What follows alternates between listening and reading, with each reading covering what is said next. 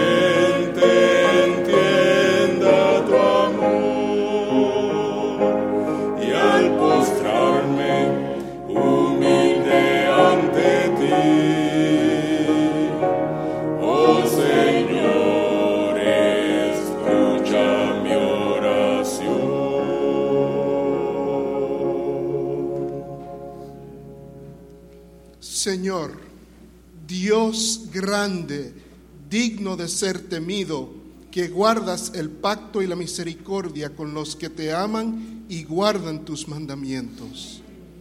Hemos pecado, hemos cometido iniquidad, hemos hecho impíamente y hemos sido rebeldes y nos hemos apartado de tus mandamientos y de tus ordenanzas. Queremos confesar en esta mañana, Señor, que necesitamos grandemente de ti. Y por eso en esta mañana nos arrodillamos en tu presencia, pidiéndote, Padre, que nos limpies de toda maldad. Oh Señor, queremos darte las gracias, Padre, por el privilegio de arrodillarnos adelante de un Dios que es amor, que es misericordioso te damos las gracias, Padre, por Cristo Jesús y por el sacrificio que Él hizo por cada uno de nosotros. Te damos las gracias, Señor, por tu Espíritu Santo que se mueve a través en esta tierra, en nuestros corazones. Gracias, Padre, porque tú eres un Dios completo que suple cada necesidad que nosotros tenemos. En esta mañana tenemos dolencias, Señor, dolencias que quizás ni podemos hablar en voz alta, dolencias que sentimos en nuestros corazones, luchas, pruebas, problemas que en nuestros ojos no tienen solución, Señor. En esta mañana la presentamos todas estas cosas delante de ti, Señor. El Dios que tiene un millón de maneras, un millón de, de, posibilidades. Y ponemos estas cosas en tus manos, Padre. Padre, hemos sido atacados por el enemigo. El enemigo que ya tú has vencido, Señor. Ayúdanos a aferrarnos a ti en las tormentas más negras de nuestras vidas. Que no soltemos tus manos. Estamos diciendo como Pedro, Señor, sálvanos. Sálvanos, Señor. No queremos perecer en este mundo.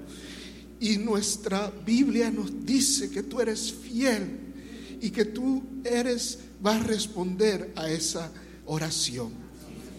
Quizás a veces tenemos que esperar, Señor. Aumenta nuestra fe, porque a veces no es inmediatamente tu respuesta. A veces tenemos que esperar. Danos la paciencia que necesitamos, oh Dios.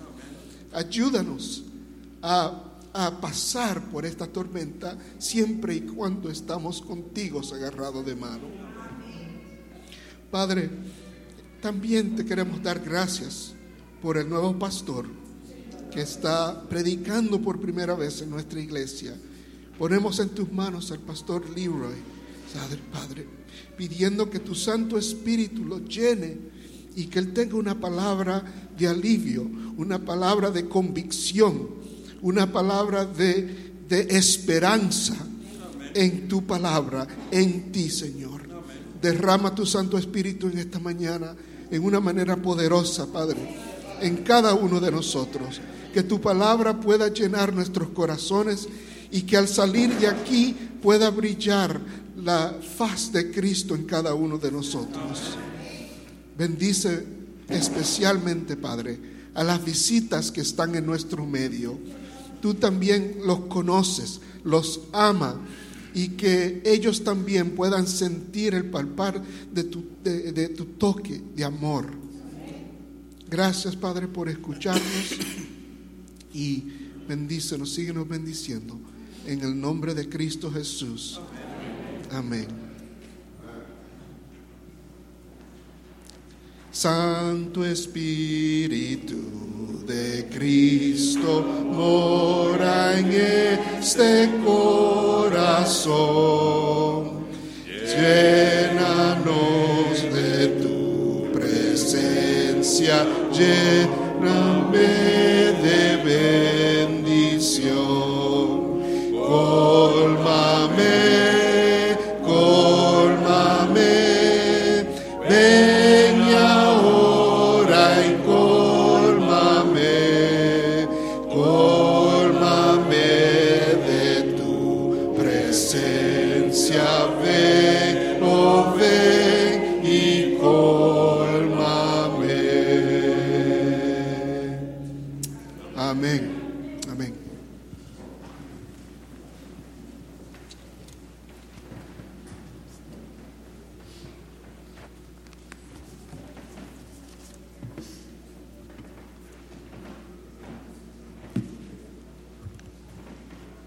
Buenos días, hermano, y feliz sábado.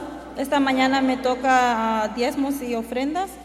Les voy a leer en Deuteronomio 12, 11. Dice así: Y al lugar que Jehová vuestro Dios escogiere para poner en él su nombre, allí llevaréis todas las cosas que yo os mando: vuestros holocaustos, vuestro sacrificio, vuestros diezmos, las ofrendas elevadas de vuestras manos y todo lo escondido escogido de los votos que, hubier, que hubierais prometido a Jehová. Así que dice el, el, versículo que tenemos que darle a Dios lo que, lo que Él nos pida y Él solo nos pide el 10%, que es casi nada. Y tenemos que ser fiel con nuestras ofrendas para que podamos tener todo lo que Él quiere que nosotros tengamos. Vamos a tener una palabra de oración.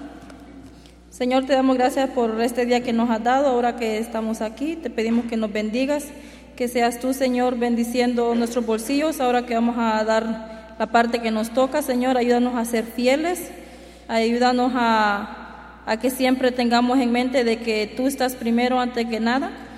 Te damos gracias por todos los que tenemos trabajo. Gracias, Señor, por esa oportunidad que nos das de tener dos manos, dos pies y poder trabajar y darle a nuestra familia lo que tú deseas que nosotros le podemos dar. También te pedimos por las personas que no tienen trabajo, te pedimos que seas tú bendiciéndolo, mandando a tus santos ángeles a que ellos siempre sepan que tú estás siempre alrededor de ellos. Te pedimos que bendigas a todas estas familias que están aquí, a, sus bolsillos, que siempre haya comida en su hogar. Te damos gracias por todo lo que nos das. En el nombre de Jesús. Amén. Pueden pasar los diáconos.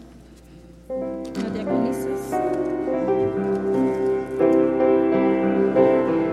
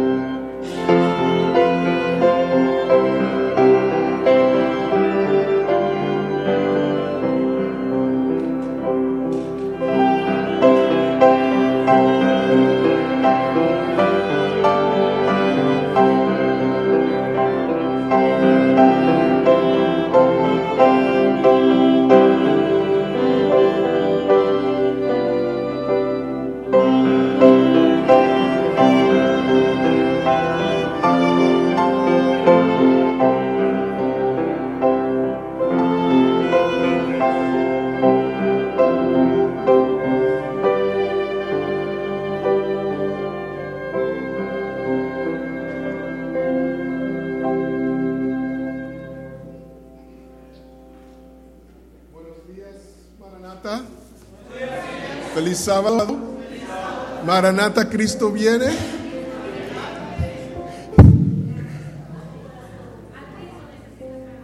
No tengo lo que papi tiene. Um, en esta mañana quisiéramos coger un momento para eh, darle la bienvenida a todos ustedes, pero también a nuestras visitas. En esta mañana tenemos algunas visitas especiales. Eh, se encuentra Yadira García. ¿Dónde está Yadira? Yadira y Mariel Loera y Joel Loera. ¿Están ahí? Muy bienvenidos a la iglesia de Maranata. Siéntanse en su casa. Vamos a cantar, no importa de dónde tú vengas, y vamos a saludarnos. Eh, vamos.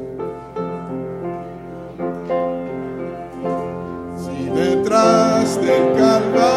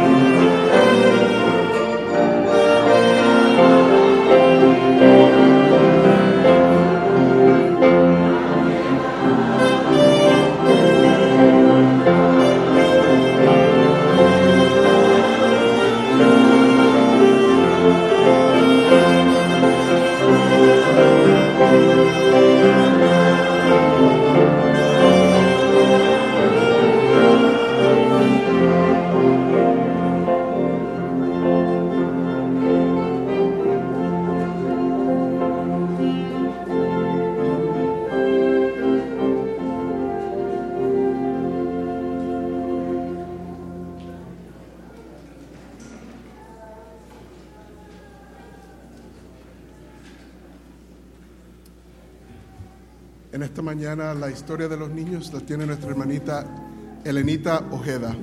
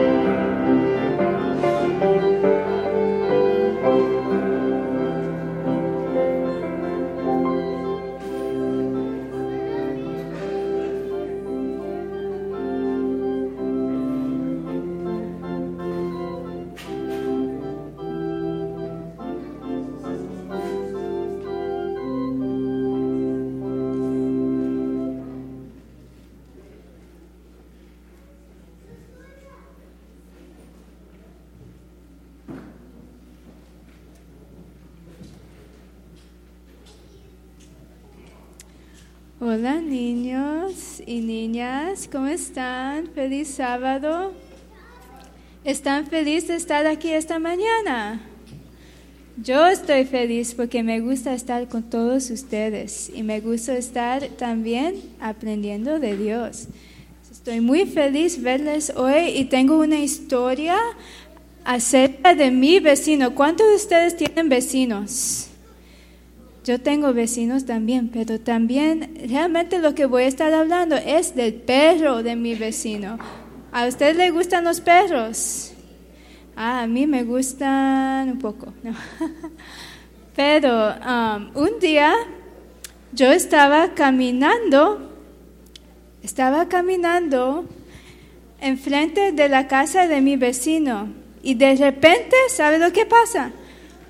Un perro se queda, se, se like, aparece de la nada enfrente de mí, se parece muy grande, tiene muchos músculos. ¿Era un perro bueno o malo? ¿Qué piensen? Era un perro bueno, estaba tan feliz verme que su cola estaba moviendo tan rápidamente que todo su cuerpo estaba moviendo. ¿Han visto eso en el pasado? Ya, entonces este perro estaba tan feliz verme, quería jugar, quería y todo, pero sabes que tenía miedo. ¿Por qué tenía miedo? Al lado de, de, donde estuvimos había una carretera con muchos carros y los carros estaban pasando muy rápidamente. ¿Y qué pasaría si ese perro se iba dónde? En la carretera. Si el perro se iba en la carretera, ¿qué iba a pasar? Se podía morir, los carros podían um, kill the dog. We don't want the dog to be killed, do we? No, entonces estaba buscando, buscando, ¿dónde está el dueño del perro? No veo el dueño, no veo nada. Entonces trata, traté de, de, poner el perro más cerca a la casa y ¿sabe lo que pasó? El perro, en vez de ir conmigo, el perro se corrió, ¿dónde? En la carretera, donde había, ¿qué, había en la carretera? Había muchos carros pasaron rápidamente, pero en ese mismo momento los carros, había un espacio entre los carros y yo grité, no, no, no, no quiero que el perro se muere. Dios, por favor, protege al perro. Y en ese mismo instante el perro se quedó parado y viró y se corrió directamente para la casa de nuevo, para hacia mí, right? Pero todavía no veía dueño. Y mi papá había salido de la casa, él agarró al perro y lo distractó y pude ir a, tocar la puerta. Y, y, ahí consiguió la dueña. Pero la, la cosa es que, ¿cómo es que ese perro se se apareció de la, nada, no tenía ningún leash ni nada. Cuando miré a la casa, miré una cerca. ¿Qué es una cerca? Es a fence, right?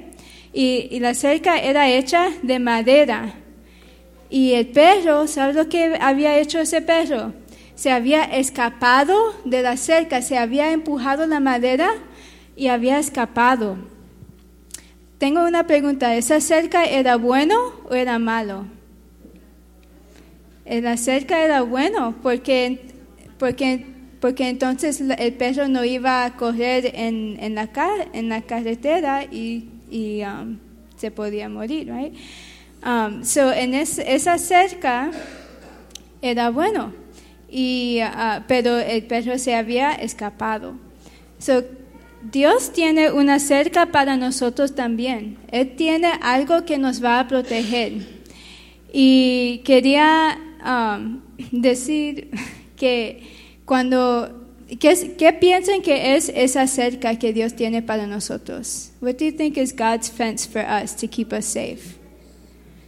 Los diez mandamientos. Los diez mandamientos nos guardan de mucho, de mucho peligro. ¿Y qué son los diez mandamientos? Do you guys know what the Ten Commandments are? Have you heard the commandment, honor your father and your mother? And the commandment, you shall love the Lord your God with all your heart, mind, soul, and strength? cuando ponemos a Dios en primer lugar, Él nos protege. So, ¿Cuánto de nosotros queremos acerca de Dios en nuestras vidas? I want it. So, vamos a orar. ¿Quién quiere orar? Okay. Querido Jesús. Querido Jesús. Gracias. Gracias. Parlamentos. Gracias por la, por la cerca. Gracias por la cerca. Que tú nos das. Para estás. Protegemos. Jesús. Amén. Ok, ten, tenemos una página para que pueden colorar, llevar con ustedes. Súper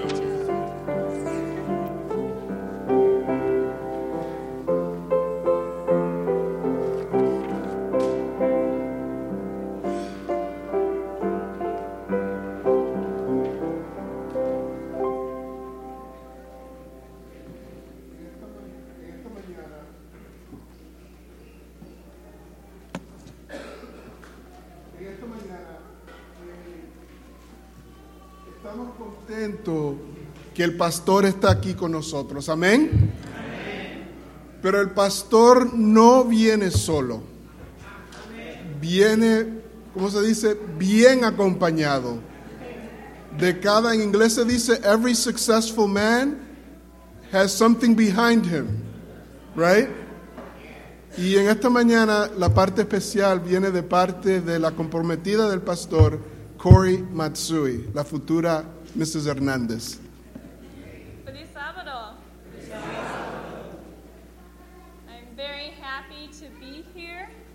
I'm sorry my Spanish is not the best, so I will not put you through that today.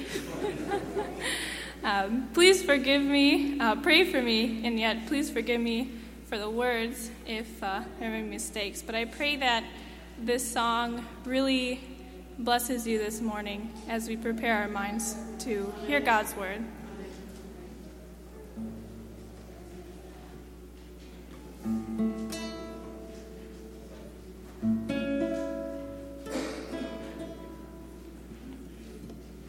Palabras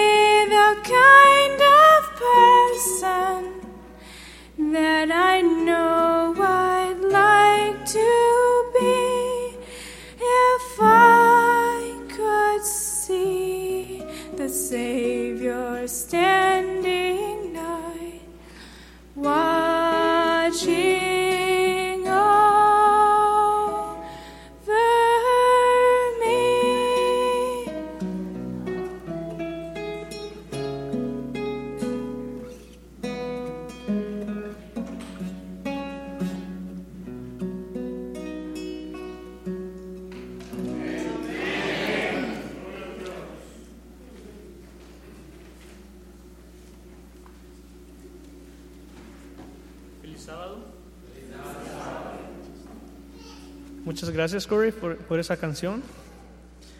La lectura bíblica en esta mañana se encuentra en Juan, capítulo 17, versículo del 1 al 3. Si por favor podemos ir ahí.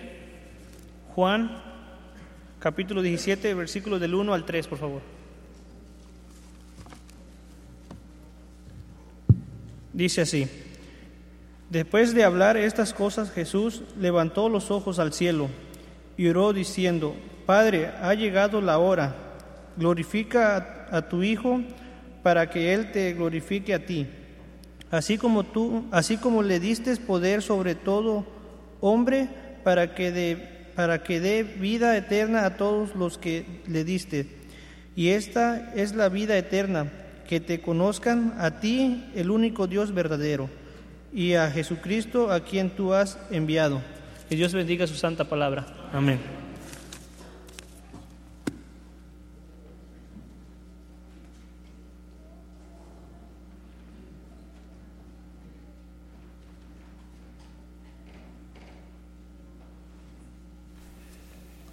Feliz sábado. ¿Cómo están ustedes hoy en día? Amén. Es una bendición y un privilegio para mí poder estar aquí con ustedes y estoy muy emocionado. Gracias, hermano. Muchas gracias. Este, este puede dar. Es una bendición poder estar aquí ah, y estoy muy emocionado por eso. Quisiéramos darle una bienvenida a cada persona que esté visitándonos aquí por primera vez y queremos decirles que no queremos que sea la primera vez, queremos que se quede aquí con nosotros. Yo tengo una cosa que en cuanto llego a una iglesia empiezo a conocer a alguien, es muy difícil después de eso que se desprendan de mí muy fácilmente, así es que no, va a ser difícil, ¿ok? Si usted ve que yo me acerco, le abrazo, ya se tiene que quedar. Y queremos que esta haga su, su iglesia, estamos muy agradecidos con Dios por eso. Um, y como habíamos comentado antes, uh, doy en, en verdad gracias a Dios por el privilegio de poder estar aquí con ustedes. Hemos estado orando ya por un tiempo y siempre pre preguntando a Dios dónde es donde nos iba a permitir trabajar. He estado trabajando en diferentes iglesias de habla inglés y siempre extrañaba poder estar una vez más con, con mi iglesia, iglesia hispana, y poder hablar el lenguaje del cielo, amén.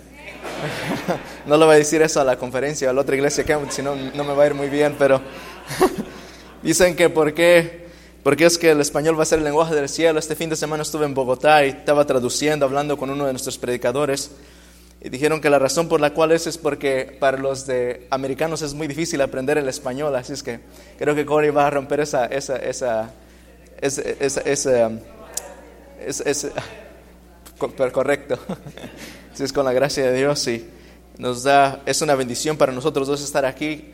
Uh, sabe, antes no escuchaba esto, algo raro está pasando durante el día en el trabajo, en la academia donde ando. A veces esta, esta muchacha empieza a cantar cantos en español, les cambia la letra y yo no sé, pero ella está tratando de hablar español, así es que trate, siga animándole, ella está haciendo un buen trabajo por la gracia de Dios. Amén. Bueno, vamos a tener una palabra de oración y vamos a entrar al mensaje para esta mañana. Oremos. Nuestro Padre Celestial, Señor, te damos gracias por el regalo de la vida. Padre, te damos gracias específicamente por nuestro Señor Cristo Jesús. Padre, en esta mañana quisiéramos dejarte saber, Padre, que te amamos con todo nuestro corazón.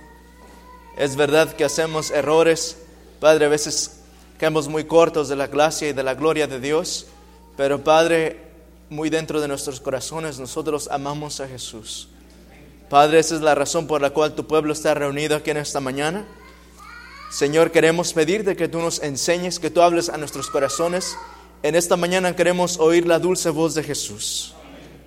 Padre, por favor, Señor, toma ventaja de que hay un grupo de hijos tuyos y yo mismo, Señor, queremos oír la voz de Jesús.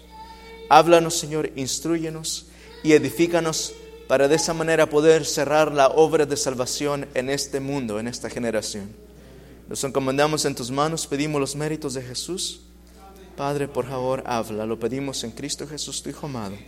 Amén. En esta mañana vamos a estar estudiando en el libro de Juan, Juan capítulo 17. El libro de Juan es uno de, de mis libros favoritos y tengo que decir esto con mucho cuidado porque muchas de las veces voy a diferentes iglesias y a veces predico de Apocalipsis y digo, hermanos, Apocalipsis es mi libro favorito en la Biblia, está muy poderoso. Y muchas las veces agarro el libro de Mateo, es Mateo capítulo 24, esto es lo máximo que podemos escuchar. Es mi libro favorito, así es que en unos lugares ya me dice, ¿sabe qué, pastor? Usted siempre dice que su libro favorito es Juan o Apocalipsis y creo que hemos llegado a la conclusión que este libro es el libro favorito para nuestras vidas, es una carta de amor que Dios nos ha dado, amén. Así es que esta mañana vamos a ir al libro de Juan, Juan capítulo 17. Y la razón por la cual Juan me llama mucho la atención es porque específicamente en este capítulo, a partir de capítulo 14, antes de eso podemos encontrar la vida de Jesús y en la vida de Jesús Él se desenvuelve en su ministerio en esta tierra. Es Jesús, es Dios mismo en esta tierra, el Hijo de Dios viniendo a morar con los hombres. Juan capítulo 1 versículo 14 nos dice que nos dice y, y vimos su gloria, gloria como la del unigénito del Padre, ¿verdad?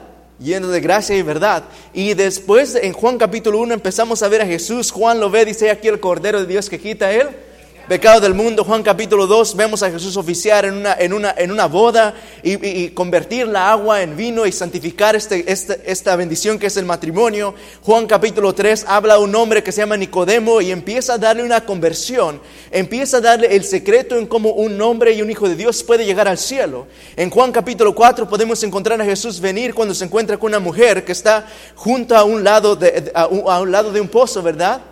Y dice, esta mujer con una vida quebrada, dice, mira, yo creo que el Mesías viene. Y cuando Él venga, Él nos enseñará todo. Y Jesús le da revelación y dice, yo soy. En Juan capítulo 5 vemos a Jesús levantar a un paralítico y dice, ¿quieres ser sano? Y dice, Señor, yo quiero, pero no tengo a nadie. Y dice, yo soy Él, anda y, levántate y anda.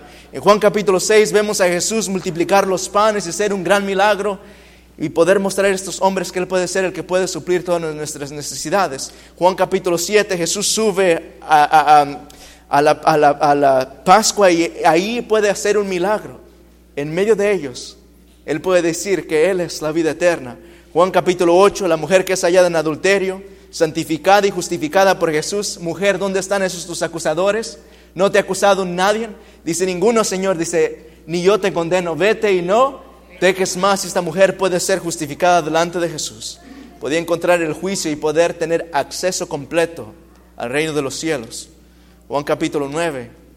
Podemos ver a Jesús que él dice, yo soy el buen pastor, ¿verdad? Y mis ovejas, perdón, eh, eh, perdón, Juan capítulo 9 nos habla donde Jesús sana a un, a un hombre que está ciego de ceguera desde su nacimiento. Y Jesús puede enmendar a los que han sido nacimientos, ciegos de nacimiento, los que han sido hechos de igual manera después de eso, pero sabe una ceguera espiritual que se llama pecado y Jesús puede sanar eso. Juan capítulo 10, entonces encontramos al buen pastor. Juan capítulo 11, podemos ver a Jesús resucitar a un muerto Lázaro y poder ponerlo delante de su pueblo una vez más. Juan capítulo 12, cuando Jesús dice que es necesario que una semilla muera, ¿verdad? Para dar, para tener vida. Juan capítulo 13, Jesús empieza, lo que estoy tratando de mostrarles, hermanos, es una cierta secuencia en la cual Jesús empieza a desenvolver todo su ministerio. Pero al llegar al capítulo 14, Jesús empieza a comenzar algo completamente diferente a lo que nunca antes él mencionado. Él empieza a decir a sus discípulos, mira, yo tengo que ir a mi Padre, ¿verdad? Y él empieza a decirles, en la casa de mi Padre muchas moradas hay. Si no fuera así, yo los hubiera dicho. Pero ahora voy a prepararles un lugar. Y los discípulos empiezan, nunca antes habían escuchado tal cosa. Ellos pensaban que Jesús iba a estar con ellos por siempre. Dice, Señor, ¿cómo podemos llegar al Padre? No sabemos el camino. Y Jesús es donde dice, yo soy el camino, la verdad y la vida. Nadie viene al Padre si no es por mí.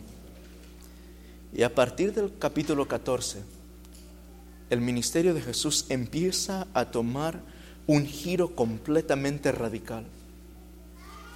En el capítulo 14 en adelante Jesús empieza a involucrar con sus discípulos, tratando de impartir a ellos las advertencias más solemnes que nunca antes ha visto en la historia de la tierra en Juan capítulo 14 trata de prepararlos. Él sabe que muy pronto, de hecho unas horas más tarde, del capítulo 14 al último capítulo de Juan, es donde se encuentra encapsulado el último segmento, las últimas horas de la vida de Jesús. Y en este momento Él está tratando de darles las palabras, Él está tratando de preparar a sus discípulos para poder enfrentar la crisis final.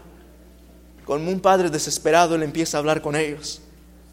Juan capítulo 15 les habla la parábola de la viña. Dice, yo soy la viña, ustedes son los pámpanos, ustedes permanecen en mí y llevarán mucho fruto. Y empieza a darle los secretos en cómo alguien puede tener una vida vibrante. Cuando los discípulos empiezan a escuchar que su maestro iba a partir, eso fue algo que ellos no podían digerir. Dicen, Señor, ¿cómo así? Y fue cuando él estuvo que decir, saben que muchas cosas tengo que decirles, pero aún no pueden, no pueden soportarlas, no pueden entenderlas, pero más tarde entenderán. Juan capítulo 16, Jesús les empieza a decir en los primeros versículos que habrán muchos que los sacarán de las, de las sinagogas e incluso los matarán pensando que están sirviendo a, a Dios. Dice, pero esta habrán porque no me conocen. Y hermanos, Jesús empieza a preparar a sus discípulos, tratando de prepararlos para enfrentar los momentos más oscuros de sus vidas. Y la razón por la cual estoy compartiendo esta mañana es porque de igual manera cada uno de nosotros estamos a punto de enfrentar los momentos más oscuros de la historia de este mundo que nunca se han visto antes. Y Jesús de igual manera está tratando de preparar a cada uno de nosotros. ¿Sabe uno de ustedes, o tal vez alguno de nosotros podemos decir, Oh, sí, es verdad, eso se ha predicado mi abuelo, mi abuela y los pioneros se acabaron sus vidas predicando este mensaje. Pero yo creo fielmente que Jesús en realidad está tratando de terminar su obra. Y no es por las señales que estamos viendo, no es por lo que está pasando eh, eh, en, en Italia, en Roma, pero más bien por lo que Dios está haciendo en el corazón de las personas. Nunca antes yo había escuchado con tanta frecuencia que jóvenes que quieren ponerse en el lado de Dios. Jóvenes que están desesperados. Pastor, ¿cómo puedo servir a Jesús? ¿Cómo puedo tener una relación íntima con Jesús? Y Dios está trabajando en el corazón de las personas. Gentes adultos que dicen, mira, yo quiero terminar mi vida haciendo la obra. Hace poco conocí, la semana pasada conocí un hombre de 90 años, noventa y tantos años, y el viejito con pasos lentos, este abuelito ahí, usted lo puede ver terminando el servicio, va con su saco, y dentro de su saco lleva una bolsa llena de tratados, panfletos o glochas y se va y tratamos de detenerlo y otro, otra persona más joven que él dice, no, pastor, no haga eso. Dice, ya tratamos de pararlo, a este hombre es imposible que lo detengan. Usted deje lo que vaya, tiene noventa y tantos años y nadie lo puede detener. Él quiere ver a Jesús venir. Yo creo que Jesús viene pronto y la razón por la cual es porque Dios está obrando en el corazón de su pueblo. Dios está derramando su espíritu y es necesario poder pedirle que tenga misericordia de nosotros. Amén. Después de esto entramos al capítulo 17 del libro de Juan y se encuentra una oración que ningún mortal nunca antes ha escuchado. En Juan capítulo 17 la Biblia nos dice, estas cosas habló, versículo 1, estas cosas habló Jesús y levantando los ojos al cielo dijo, Padre, Padre, la hora ha llegado. Glorifica a tu Hijo para que también tu Hijo te glorifique a ti. Hermanos, en este momento Jesús se olvida absolutamente de lo que está alrededor de él. Mucho tiempo, es verdad, unas horas, unos momentos antes, Él ha terminado de oficiar esa última cena, ha terminado de hablar con sus discípulos, ha terminado de agonizar, ahora está aparentemente, parece que está en este lugar, agonizando ahora con su Padre y olvidándose en todo alrededor de Él. Él levanta sus ojos al cielo y ahora se dirige a su Padre. Es como que si el cielo estuviera completamente abierto y Él empieza a establecer una comunión directa con su Padre. Y dice, Padre, la hora ha llegado. Padre, ha llegado el momento. Y Él empieza a decir, Padre, glorifica a tu Hijo. ¿Para qué quiere que Jesús sea glorificado? Dice, Padre, para que tu Hijo te glorifique a ti. Versículo 2. Como le has dado potestad sobre toda carne, para que dé vida, ¿qué dice ahí? Eterna, ¿a quiénes? A todos los que le diste. Y hablando con su Padre una vez más, versículo 3 nos dice, y esta es la vida eterna, que te conozcan a ti, el único Dios verdadero, y a Jesucristo a quien has enviado. Aquí no hay ninguna cosa que está agregando que sea innecesaria en estas palabras de Jesús. Jesús está hablando con su Padre directamente y entre ellos dos hay una armonía, una comunión completamente y, completa y absoluta. Y Jesús está hablando con su papá, dice, Padre, ha llegado el momento. Ahora sí te voy a poder glorificar. Él está hablando de la culminación de su ministerio en esta tierra. Dice, ha llegado el momento para que tú puedas dar, para que para que tú nos des potestad. Dice, como le has dado potestad sobre toda carne, para que dé vida eterna a todos los que le diste. Este es el momento que Jesús, Dios y el Espíritu Santo han estado esperando desde el principio de la creación de esta tierra, después de que Adán y Eva murió. ¿Qué significa lo que Jesús está hablando aquí, la vida eterna? Muchas de las veces en el pasado yo pude leer este versículo y sabe de, oh, la vida eterna, Jesús es la vida eterna, canté himnos acerca de eso, pero hasta hace muy poco yo pude lograr entender que esto lo que esto significa. Y voy a tratar de compartir una historia para poder ilustrar esto. Sabe, en el año, creo que el año 2010, 2011, estaba en Arkansas y al estar en Arkansas eh, estaba en la escuela yendo, estudiando teología y yo no quería estar ahí porque, Señor, tú yo quiero que tú vengas y mientras que tú vengas en las nubes de los cielos, tú me vas a encontrar estudiando y va a venir Jesús y yo voy a estar estudiando estos libros. Sácame de aquí, Señor, ya no quiero estar aquí. Y Dios tuvo que darme una experiencia para poder estar más humilde y para poder esperar en Él. Así es que dije, está bien, yo tengo que seguir estudiando, no importa, yo voy a estudiar, pero permíteme hacer tu ministerio. Bueno, cuando uno le pide eso a Dios tiene que tener cuidado porque sabe, Dios lo puede mantener completamente ocupado en su obra.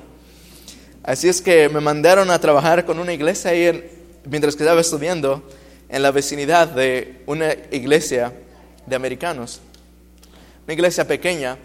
Y empezaba a llegar a este, este, esta iglesia y empezaba a cantar esos himnos a Amazing Grace. Y, y, la gente me volteaba, este muchacho está loco, ¿qué le pasa? Porque estaba like, estos hermanos, tenemos que cantar, hermanos, pero no, no me escuchaban mucho.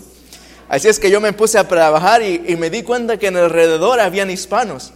Dije, ah, entonces empezamos, vi una, viene una persona a ver a la iglesia y solamente una persona y, y yo pedí permiso y sabe que podemos empezar una iglesia, pero solo hay una persona, no importa, esta va a ser la membresía. Y así vamos a empezar. Entonces empezamos a cantar himnos y a predicar enfrente de esa persona, pobre señora, no sé, Dios le bendiga por su paciencia, pero empezamos a trabajar y después empezamos a visitar alrededor a las granjas de gallinas y otras granjas y gente en el pueblo, un lugar muy rural. Y por la gracia de Dios pudo crecer esa iglesia hasta el momento que hoy en día tienen un templo y tienen una, una iglesia y una membresía más grande. Damos gracias a Dios por eso. Pero mientras que estaba haciendo ese trabajo, cada sábado después del almuerzo, tenía que ir a, buscar a más gente. Y en cierta ocasión había una señora, no tenía carro en ese, en ese tiempo, una señora americana, dice, hey, yo no puedo hablar español, pero yo te puedo llevar. Dice, está bien, entonces me subí en su carro con otras jóvenes y nos iba llevando a través de todas esas ah, carreteras de piedras completamente en, en una zona rural, en el campo. Y me recuerdo una ocasión que cambió mi vida completamente desde ese día. Al ir aquel día en aquella carretera de regreso a la iglesia, tenemos que pasar por un puente y al ir en, el carro de esta señora, podemos ver que estamos acercándonos a ese puente y a lo lejos está ese puente y podemos ver algo que to totalmente nos turbó. Había una camioneta completamente volcada y, y, y algo terrible acababa de suceder, un accidente automovilístico acababa de tomar lugar enfrente de nosotros. Y cuando vemos eso empezamos a ver que gente se empieza a salir de los carros, a parar el tráfico. Era un carril solamente de dos, de dos líneas, dos sentidos. Y todos empiezan a bajar y yo estoy encima de, arriba de ese carro. Y empiezan a, la gente a tratar de auxiliar. Había un cuerpo fuera del carro, un joven estaba ahí y otro estaba adentro y aparentemente estaban en una condición muy mala. Y entonces la señora que no hablaba español, juntamente conmigo y otros jóvenes, eran dos, dos jovencitas, dos, dos, hermanas, empezaron a decir, oh, necesitan ayuda.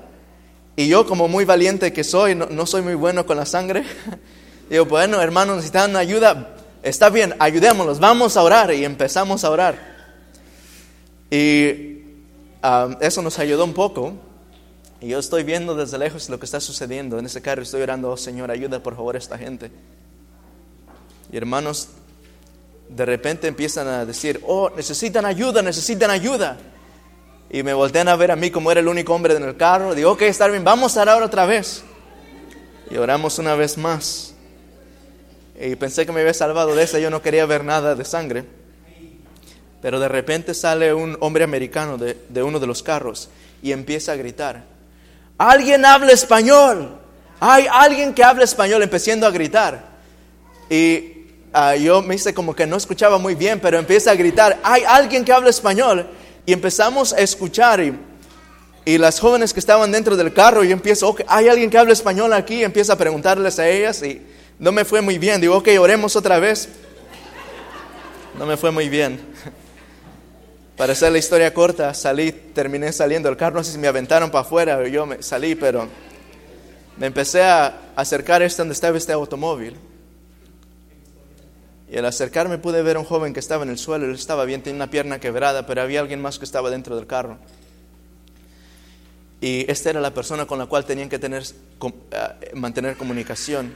Y al acercarme a este hombre empecé a estar orando en mi corazón no tanto por el hombre, sino también por mí, no quería desmayarme. Y Dios me ha ayudado desde ese día hasta ahora, creo que me ha dado bastantes situaciones así que me ha ayudado ya. Pero cuando me acerqué a ese carro pasó algo muy interesante que hoy en día no logro explicar. Este hombre aparentemente estaba, estaba muriendo, estaba, había recibido un impacto en su cuerpo en el cual no podía respirar, parece que estaba completamente perdiendo la vida. Y cuando me acerco a él, dice, Señor, por favor, manténgase despierto, siga respirando. Y no, no respondía nada. Empezaba a respirar y aparentemente se estaba ahogando en su propia sangre. Parece que tenía algo interno que estaba sucediendo. Y hermanos, en ese momento yo pude darme cuenta que este hombre olía alcohol y yo sabía, yo sabía que este hombre no tenía Jesús en su corazón. Yo sabía. Ahora, yo puedo, yo puedo lidiar con una persona que está enferma y que conozca de Jesús, pero con alguien que no conozca a Jesús y que Satanás trate de arrebatarlo, oh hermanos, ahí sí no. Así es que yo empieza a pedirle a Dios, Señor, por favor, yo me di cuenta que este hombre no tenía Jesús y empiezo a agarrarlo a ese hombre. Digo, Señor, por favor, manténgase despierto, no, no deje de respirar. Y este hombre no me respondía y empiezo a, a, con cuidado sacudirlo, yo sé que no podía hacer mucho. Y empiezo a hablarle con él, hermanos, yo sentía que por un momento se me iba este hombre. Y en ese momento empiezo a hablar con mi Padre Celestial, dice, Señor, podemos perderlo, pero no su vida eterna. ¿No sé qué dije? No su vida eterna. Es muy valiosa la vida eterna. No podemos permitir que esto suceda. Y en ese momento empieza a agarrar a este hombre y empieza a hablarle de Jesús. Tú conoces a Jesús. Y el hombre se estremecía como diciéndome que no, que no conocía a Jesús. Y Señor, usted está bien, usted no importa, usted tiene que conocer a Jesús. Y empieza a decirle, él como completamente apenado, estaba borracho, no podía saber nada. Y él empieza a asegurar, mira, no importa lo que usted hayas hecho, no importa, hay alguien que te ama y sabes, tú puedes perder tu vida, no importa, pero hay alguien que te puede dar vida eterna. Y empiezo a aferrarme, a aferrarme con todo lo que tenía de este hombre. Y dice, este no nos lo quita Jesús, este no nos lo quita. Empiezo a hablarle de Jesús. Hermanos, por un momento me olvidé de mi temor completamente y me empezó a aferrar a ese hombre, no permitiendo que Satanás nos quitara a uno del reino de nuestro Padre. Y empiezo a hablarle de Jesús, no sé si él entendió completamente todo, pero finalmente llegaron los paramédicos, tuvieron que volar un avión, no había manera de cómo penetrar ese lugar, estaba completamente rodeado de árboles, tuvieron que evacuarlo por el helicóptero y um, tuvieron que llevárselo, pero en ese día algo marcó mi vida. Me llegué a preguntar, Señor, ¿qué es lo que significa la vida eterna? Usted sabe, la vida es muy frágil. ¿Qué es lo que significa la vida eterna? Aquí Jesús está hablando con su Padre y dice, Padre, y esta es la vida eterna. Él está a punto de decirnos qué es lo que significa la vida eterna. Ahora, para entender esto, pongámonos, pongámoslo en el contexto de este hombre. Este hombre estaba perdiendo su vida. Y sabes una cosa, estar bien cuando uno está bien de salud, cuando todo está marchando absolutamente bien. Pero cuando usted escucha la vida eterna, cuando escucha las palabras vida eterna, tiene un sentido absolutamente, completamente diferente cuando usted se encuentra al borde de enfrentar la muerte. Para Adán y Eva, si usted le dijera qué significa la vida eterna, Adán se daría la vuelta y hablaría con usted y conmigo y dijera, para mí la vida eterna es nunca experimentar la separación de mi Padre Celestial. Si usted le preguntara a Eva, Eva, ¿qué significa la vida eterna para ti? Y dijera, mira, la vida eterna para mí significa nunca haber desobedecido a Dios y haber tomado del árbol del bien y del mal. Si usted le preguntara a ellos dos juntos qué significa la vida eterna para ustedes, ellos nos pudieran responder, para mí la vida eterna significa nunca perder a nuestro hijo amado quien fue asesinado por su propio hermano. Si usted llega y avanza más adelante y se encuentra con Abraham cuando Abraham está levantando esa daga para poder sacrificar a su hijo, como mandato de Dios. Si en ese momento usted para a Abraham y dice, Abraham, ¿qué significa la vida eterna? Con lágrimas en sus ojos, él le diría, la vida eterna significa para mí no ver a mi hijo morir. Si usted va más adelante y empieza a preguntarle a, David, David, ¿qué significa para ti la vida eterna? La vida eterna significa para mí una perfecta armonía con Dios. Nunca verme apartado de sus caminos. Significaría tener un corazón limpio dentro de él, el Espíritu de Dios dentro de mí. Si usted puede preguntarle a Jeremías, a Daniel, qué significa la vida eterna, la verdad es que la respuesta de ellos sería más profunda de lo que hoy en día nosotros podemos hablar. Pero Jesús aquí se encuentra hablando con su Padre y dice, Padre, esta es la vida eterna. ¿En qué consiste la vida eterna? Él dice lo siguiente, Padre, la vida eterna se encuentra concentrada en lo siguiente, que te conozcan, ¿a quién dice ahí? A ti, el único Dios verdadero y a Jesucristo a quien has enviado. Estas palabras tienen una profundidad, hay un gran tesoro de verdad completamente encapsulado en estas palabras. Las palabras de Jesús van más allá de nuestro entendimiento. La vida eterna es tener perfecto acceso una vez más al árbol de la vida. La vida eterna significa nunca más poder sufrir alguna enfermedad. La vida eterna significa nunca poder probar la muerte. La vida eterna significa tener una relación con Dios que absolutamente nada en este mundo puede quebrar. hermanos, yo sé que hay gente que ama a Jesús en esta iglesia. Pero la vida eterna no simplemente significa caminar en, calles de oro y comer del alimento del árbol de la vida. No significa tocar un arpa por la eternidad. La vida eterna significa estar ahí con Jesús por la eternidad. Y esta es la vida eterna, que te conozcan a ti. ¿Usted quiere experimentar la vida eterna? Yo me he preguntado, a veces hablo con Dios y digo, Señor, a veces me pongo triste por cuando no puedo reflejar completamente el carácter de Jesús y a veces en la noche digo, oh Señor, no pude reflejar tu carácter esta persona y es algo que me quebra mi corazón. Cualquier pequeña partícula de pecado o algo que nos lleve a separarnos de nuestro Padre se siente lo más terrible que alguien puede experimentar, específicamente cuando usted quiere caminar con Jesús. Y cuando yo puedo ver esto, cuando puedo ver, he escuchado de jóvenes en el pasado que se acercan a mí y dice, pastor, yo quiero, yo quiero servir a Jesús, yo quiero servir a la iglesia, yo quiero ser parte como de ustedes, como gente que, que sirve a Dios. He encontrado jóvenes que dicen, pastor, yo quiero ser un, un predicador. O hermanos, pastor, yo quiero servir a Dios con todo mi corazón. No, pastor, usted no entiende cómo yo quisiera dar mi corazón completamente a Dios, que no haya absolutamente nada entre nosotros. Dicen, pero pastor, hay algo que no me deja. Hay algo que Satanás me trata de impedir una y otra vez, no me permite completamente entregar todo a Dios. Y se saben, pastor, yo quiero servir a Dios, pero hay algo que se, eh, está en nuestro camino. No puedo tener la victoria sobre este pecado. Pastor, ayúdeme, por favor, gente agonizando. Incluso en ciertas ocasiones, ancianos de iglesia, ya yo sé que soy muy joven, este niño no sabe nada, pero Dios me ha permitido una experiencia y creo que es para ayudarme a crecer. Ancianos llorando en mis manos, hermanos. Por favor, ayúdeme, por favor. Y muchas de las veces para estas personas pareciera ser, y para nosotros todos pareciera ser que la vida eterna se nos escapa de las manos. Pero aquí está el secreto para cómo poder estar en pie y en realidad experimentar este regalo de Dios. Vamos a hablar un poco acerca de esto. Una vez más el versículo 3. Dios está hablando al Padre y dando el secreto a la humanidad en cómo poder estar en pie delante de Dios y cómo poder entrar por la Canaán celestial y sentir que tiene perfecto acceso a ese lugar.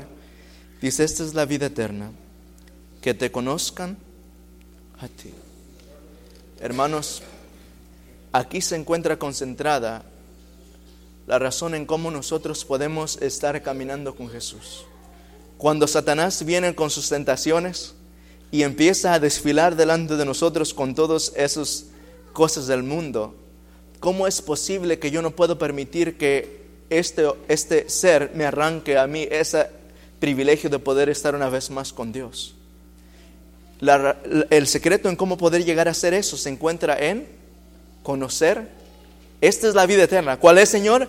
Que te conozcan a ti. Quiere decir que cuando Satanás pasa con su desfile de tentaciones, una específicamente diseñado para cada persona, cuando usted está en medio de los dos, dice, oh, Satanás, con todas sus cosas que ah, llaman la atención a las pasiones de la carne, ¿cómo es que usted puede estar en pie y poder mantenerse en el lado de Dios? Dios dice, esta es la vida eterna que te conozcan a ti.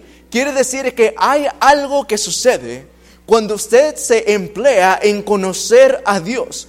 Cuando usted dice, Señor, yo quiero conocerte a ti, Jesús dice, es la vida eterna que te conozcan a ti. Cuando usted agarra las escrituras y empieza a aprender a través de ellas, encuentra a un Jesús que está dispuesto a, justificar a una mujer que fue hallada en adulterio en Juan capítulo 8. Usted empieza a ver eso y hermanos, cuando Satanás quiere arrancarle esa relación con Dios, usted puede volver a ver a su Padre Celestial. Dice, Señor, yo te conozco. Y sabes, una relación con Dios, esta amistad, este conocimiento de Dios es más poderoso que cualquier otra tentación. Cuando hay un joven que está luchando contra el pecado, y muchas de las veces cometemos este error, tratamos de romper esas cadenas que Satanás ha enredado al lado de nosotros. Dijimos, Señor, ¿cómo es posible? ¿Cómo puedo arrancar? ¿Cómo puedo poder establecer una relación con Dios? Hermanos, el secreto se encuentra en conocer a Dios. Y no simplemente yo quiero decir con palabras así, oh, está la vida eterna, conocer a Dios. No. Cuando alguien en realidad empieza a conocer a Jesús, usted puede ver que una relación con Dios es más dulce y más poderosa que todo lo que hay en este vil mundo. Y entonces usted puede pensar en su mente. Satanás puede decir, oh, ¿qué quieres? ¿Quieres seguir conmigo o quieres o quiere seguir con Dios que no te nada, cuando usted ve a Jesús y usted puede ver a los ojos a su Padre Celestial y decir, oh Señor, no hay nada que pueda llenar mi corazón más que tener esta amistad contigo.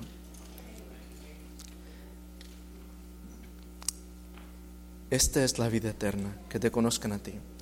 Quisiera invitarlos al libro de Juan capítulo 5, versículo 39.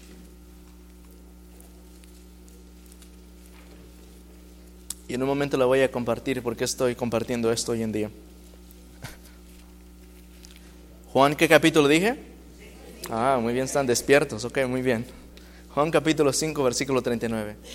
Entonces la pregunta que se hace después de esto, ok, si la vida eterna es conocer a Dios, entonces ¿cómo es posible que yo pueda conocerle? Porque yo puedo escuchar, yo puedo cantar himnos, hacer todas estas cosas, pero ¿cómo entonces yo puedo obtener esto? Note lo que Jesús mismo nos dice en la Biblia, en Juan capítulo 5, versículo 39. Versículos muy simples, pero que están calculados para ayudarnos a establecer nuestra relación con Él. Note Juan capítulo 5, versículo 39, un amén cuando lo tengan. Esto es lo que nos dice Dios. Dice, escudriñar qué cosa? Las escrituras. ¿Por qué? Porque a vosotros os parece que en ellas, ¿qué dice ahí? Tenéis la...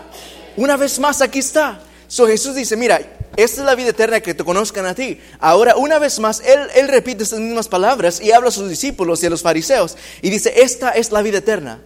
Escudriñen las escrituras porque en ellas pensáis que tenéis la... Entonces, ¿dónde está la vida eterna? En la Biblia, ¿verdad? En estudiar estas escrituras. ¿Y cómo es que esto funciona? El mismo versículo nos contesta. Porque en ellas os parece que en ellas tenéis la vida eterna y ellas son las que dan, ¿qué cosa? Testimonio de mí. Hermanos, Dios nos está mandando otra vez más a regresar a la Biblia. Dice Él, la vida eterna es que te conozcan a ti. No es en, la vida eterna no está en pagar diezmos, la vida eterna no está en cantar himnos, la vida eterna no está en tener una, una dieta completamente vegana, la vida eterna no está en, acabar su vida completamente en el ministerio. Ahora, no malentienda, no vaya casi, oh, el pastor dijo que no diéramos diezmos, eso no es lo que estoy diciendo, pero la vida eterna no está concentrada en eso. Cada una de estas cosas tiene su posición y su lugar especial en la iglesia. Pero nosotros podemos hacer todas estas cosas y no tener una relación con Dios. Esta es la vida eterna. Que te conozcan a ti. Escudriñan las escrituras. Jesús está mandándonos una vez más. Dice, escudriñan las escrituras porque en ellas pensáis que tenéis la vida eterna y ellas son las que dan testimonio de mí. Entonces la pregunta no se puede decir, ok Señor, entendemos, la vida eterna es conocer a ti, pero ¿cómo te conocemos? Dice él, Leroy, tú tienes que regresar una vez más a mi palabra. ¿Tú quieres conocerme a mí? Tú tienes que ir una vez más a mi palabra. Tú quieres escuchar la voz de Dios, tú tienes que leer la Biblia. Tú quieres conocer, tener una armonía, una relación íntima con Dios, un caminar sin, sin, ser disturbado con Dios. Tú quieres ver milagros delante de ti. Tú quieres ver la mano de Dios obrar en tu vida y en la vida de los demás. Tú quieres sentir la presencia de Jesús. Tú quieres saber qué es lo que deberías de hacer si el Salvador estuviera a tu lado. ¿Qué palabras hablarías? Jesús dice, escudriñar las escrituras. Esto es lo que ha revolucionado completamente la vida de personas en el pasado. Reformadores como Martín Lutero, John Wycliffe, Huss, muchas personas que al poder entonces finalmente tener acceso a la Biblia, pudieron de esa manera establecer una relación con Dios, conocer a Dios. Y cuando ellos conocen a Dios, hermanos, ellos dijeron, mira, esto es bueno, tenemos que compartirlo con todo el mundo y empiezan a escribir. Empiezan algunos de ellos a traducir la Biblia de latín al inglés. Otros de ellos empiezan a hacer cosas, predicar en lugares donde no deberían. Hay jóvenes de ellos mismos que empiezan a predicar el Evangelio y justificación por la fe dentro de las universidades completamente romanas. Y empieza a desarrollarse un movimiento. Todo porque gente estaba escudriñando la Biblia y habían encontrado no solo la vida eterna, pero a Jesús. Y los ponen dentro de, frente de la hoguera. Dice, ¿quieres morir? A menos que tú ceses de tu posición, si no vas a, ser, vas a morir quemado. Y dice, eh, tal vez ellos dijeron, prefiérame Cristo, ¿verdad? Y eh, fue como estos hombres valientes pudieron ir a la hoguera porque ellos habían entendido que perder la vida temporal no significa nada. Más bien tener una relación con Dios es tener la vida eterna. En aquella, unas semanas más tarde, después de de haber tenido ese, sustento, de ese evento del accidente. Quitaron a ese hombre de mi lado, yo no quería dejarlo ir, pero las enfermeras me, me hablaron fuerte. Yo quería asegurarla que este hombre conociera de Jesús. Y finalmente se lo llevaron unos días más tarde. Estaba predicando yo dentro de esa iglesia pequeña. Y al estar predicando de enfrente, empecé a hablar acerca de Jesús, cómo conocer a Jesús, cómo tener una relación con Él. Cómo Jesús estaba dispuesto a ayudarnos en nuestras vidas, no importa la situación en la cual nos encontráramos. Y al final de aquella banca, hasta mero atrás en esa pequeña iglesia, yo puedo ver a un hombre que estaba completamente destrozado. Estaba llorando amargamente en una de las filas de atrás. Y al final de, al final de el sermón, cuando todos salieron, me acerqué a aquel hombre y me senté a su lado. Y aquel hombre me empieza a hablar unas dos semanas, tres semanas después, llorando. Dijo, Señor, ¿está bien? No quería darme el rostro, estaba llorando completamente, cubriendo su cara, limpiando sus lágrimas. Dice, sí, dice, yo, yo necesito a Dios. Digo, está bien, Señor, ¿usted conoce a Jesús? Dice, no, no, pero yo quiero conocer. Dice, Señor, no se preocupe. Y cuando finalmente yo logro ver su rostro, Él me dice, mira, muchacho, yo tuve un accidente como hace dos o tres semanas. Y cuando veo que el rostro me empieza a decir, yo estuve a punto de morir, estaba muriendo y algo terrible sucedió, tú no entiendes, joven, no entiendes lo que he pasado en mi vida. Y empieza este hombre a relatarme su experiencia dramática que había sucedido.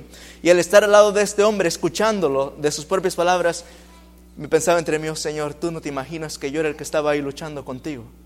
Era el mismo hombre.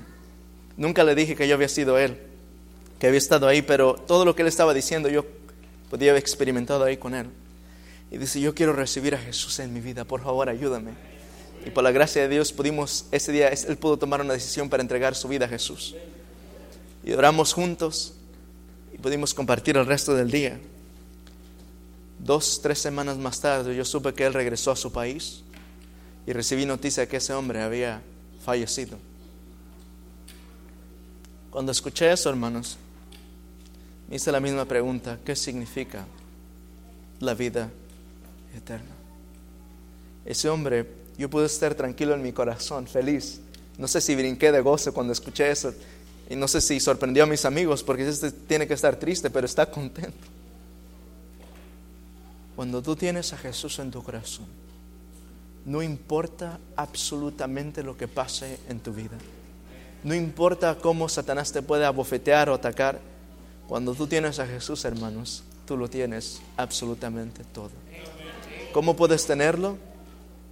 Dios dice esto en esto consiste, que te conozcan a ti, Padre, y que te conozcan a tu Hijo.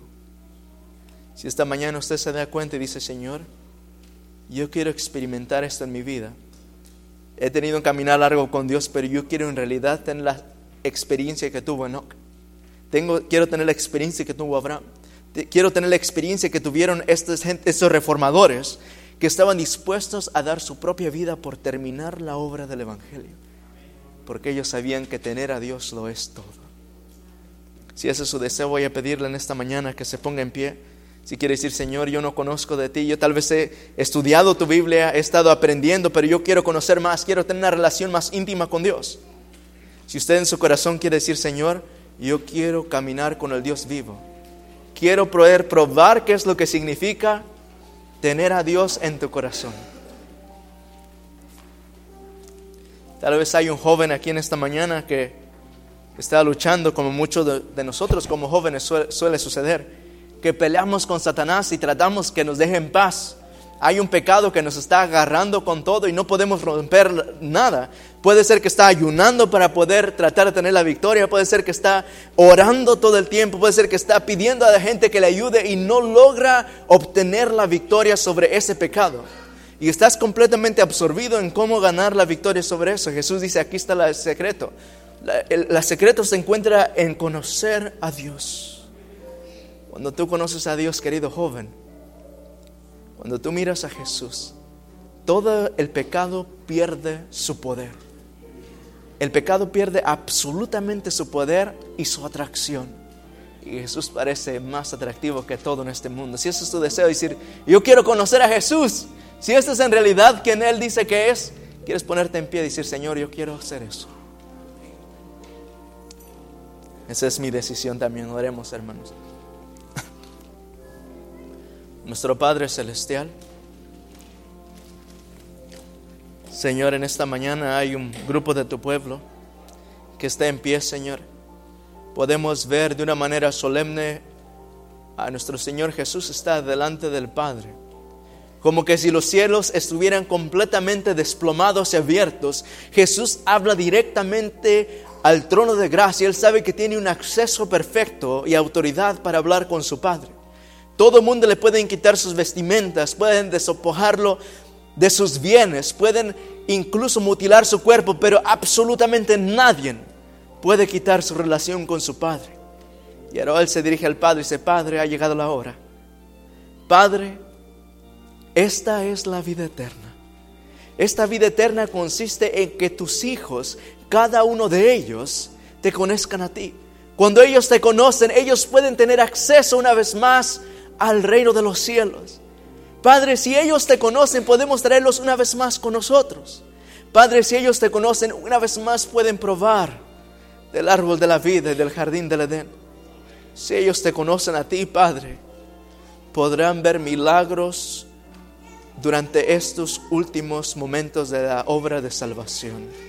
Señor, en tu iglesia Maranata, Spanish, queremos poder ver la mano de Dios, queremos ver que la comunidad conozca a Jesús, queremos ver milagros, que gente pueda ser restaurada en su vida espiritual, queremos ver gente que está dispuesta a caminar con Dios en estos días. Padre, pero para que eso suceda, para poder ganar almas para Jesús, para poder trabajar como iglesia, como pastor y como miembros, para poder trabajar como hermanos, para traer trabajar como una familia, es necesario restaurar esa relación con nuestro Padre celestial. En esta mañana cada uno de jóvenes que quieren tener la victoria sobre el pecado, Señor, queremos pedirte, Señor, ayúdanos a conocerte. Padre, nos ponemos en tus manos. Cambia nuestras vidas, que mañana tras mañana podamos arrodillarnos delante de ti y escuchar la voz de Jesús. Sé con nosotros, lo pedimos en Cristo Jesús. Señor le bendiga familia.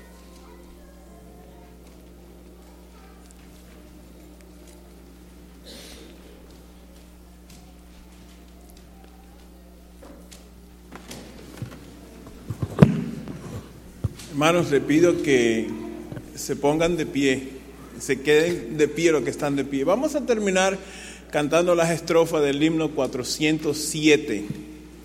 Hay un lugar donde quiero estar, muy cerca de mi redentor. Allí podré yo descansar